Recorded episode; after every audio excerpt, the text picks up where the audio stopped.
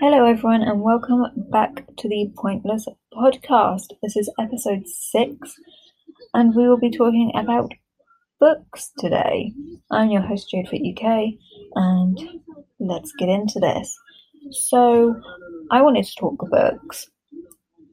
Obviously, I have been talking about some random topics lately, and I thought, why not get in a little action on books? Now, I love reading, and at the same time, like I go through phases of reading, and I think everybody does, you know, like having to deal with reading, especially if you're like a uni student, you don't get to pick what you read, you get content that you have to read, and I'm not that kind of person. So I'm very glad that I can take a break from reading or I can go back to it whenever the hell I want. So, recently I've been reading a few different books. I am the type of person that can read three, four books on the go and not have to worry about it. I know some people can't mix, they can't start swapping books because it's just like, how do you know what happened in what book? I can separate that, I know what's going on. So I started with a book called Hot Mess, which is by Lucy Vine, and I started that book because I actually heard about it on another podcast, and they were having such a good time chatting about this book, and they just made it seem like a very interesting book.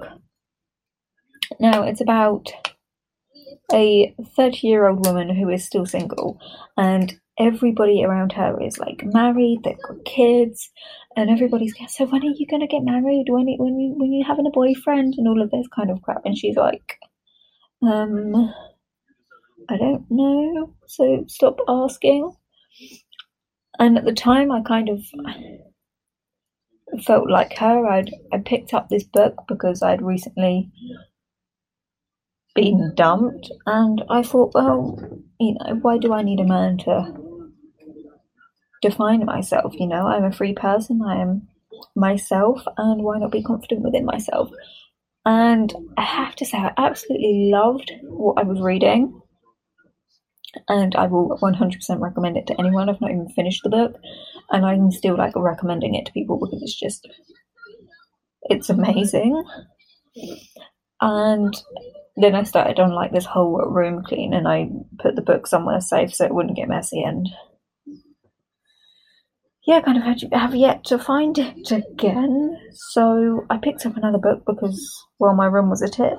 It was kind of like, mm, well, you know, trying to get to sleep at night, but you can't because you're thinking, oh my god, I've got to do this. And it's like, I'll read, but I don't know where I put that book. So instead, I picked up. One night, I started on Lolita, which was a very bad idea because it's a rather complex book, and I think I managed to get maybe five pages in and was just like, some of these words my brain cannot process at three in the morning. So I put that down. And then after flicking through Wordery, which is an online book buying website, I bought a trilogy, which is actually one of them is actually a Netflix film, which is To All the Boys I Loved Before.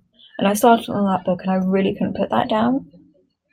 So now it's very much a toss up between Hot Mess and To All the Boys I've Loved Before as to what I go for at the moment. Um, but that is actually a trilogy, and I have the other two books as well. So when I finish that, I can just go straight on. And I also bought The Kissing Booth, which again is another Netflix film and I bought the books because I'd seen the films and I thought, actually, I love the films, so the book has to be better. And I'm that type of person that's like, if I watch a film and it's like based off of a book, I have to then go out and buy the book and read the book because I know the book is going to be like 20,000 times better. Because obviously the film has to skip out some of the detail to be able to get it all in like under two hours, whereas a book really doesn't matter. So I'm the type of person that will watch a film and then be like, the film was great, the book's going to be 20,000 times better. If I don't think a film's great, it's like the book's probably going to be crappy. But that is literally just my thoughts on it. Now, I wanted to talk books, not just because of like what I'm reading, but I think they are a great escape. I think they're just they're just a, great thing to have. I mean, I've been without the internet for the weekend, and all I could think was, oh, what can I do? Well, there's nothing I can do. And it's like, actually, you have a whole pile of books you need to get through. So why not just read? And it's always kind of nice to like not have that pressure and you can just sit and read and just enjoy like what people have written, what people have put their time into. It's just oh it's just amazing really to think like somebody's poured their heart and soul into a book and now you're reading their work and loving it. But that's just kind of my thought. And I guess I just I just want to make people want to read more or maybe to enjoy reading more or even to give reading a go. I mean, I've been reading since like a young age. My English teachers used to be able to tell like who was a reader and who wasn't. They'd turn around and be like, "Yeah, Jade, I know you read," and it's like, mm, I'm meant to be like the rebel here, so don't start yelling that out in class. But they could tell because when your vocabulary it expands. Like there are words in Lolita that I'm like, I have no clue what this means, and so I shall flip through a dictionary and quickly find out what it means because I'm really not sure. Or because I've read that many books, I will come. I will like finish the sentence and try and figure it out from that. And if I can't figure out what the word means through the sentence, then it's like, okay, I need to Google it and find out what it means. But normally you get the context from the sentence, so you can figure out what the word might mean. Also, if like I can't read the word, then we put it into Google and Google was there, and, and that tells you. But I think they're just amazing. They just they can transport you to a whole other world. I mean, I think about the film The Never Ending Story, and he was reading a book and imagining this world, and he ended up in it. And I mean, if that doesn't scream the power of a book, I don't know what will. Just, oh, I don't get how people can't read. I don't get it. Like, you cannot tell me you don't have time to read. You up at three in the morning, yeah, pick up a book. Can't sleep, pick up a book. You're soon enough gonna fall asleep then. I, it's just, oh, it's just far too amazing not to have. And there are millions and millions and millions, and trillions of books. You cannot tell me that you can't find one that you wouldn't enjoy.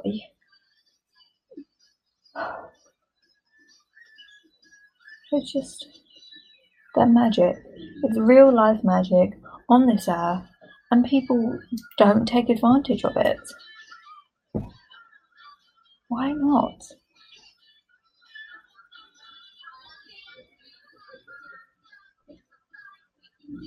I also started on the bell jar. I completely forgot about that one.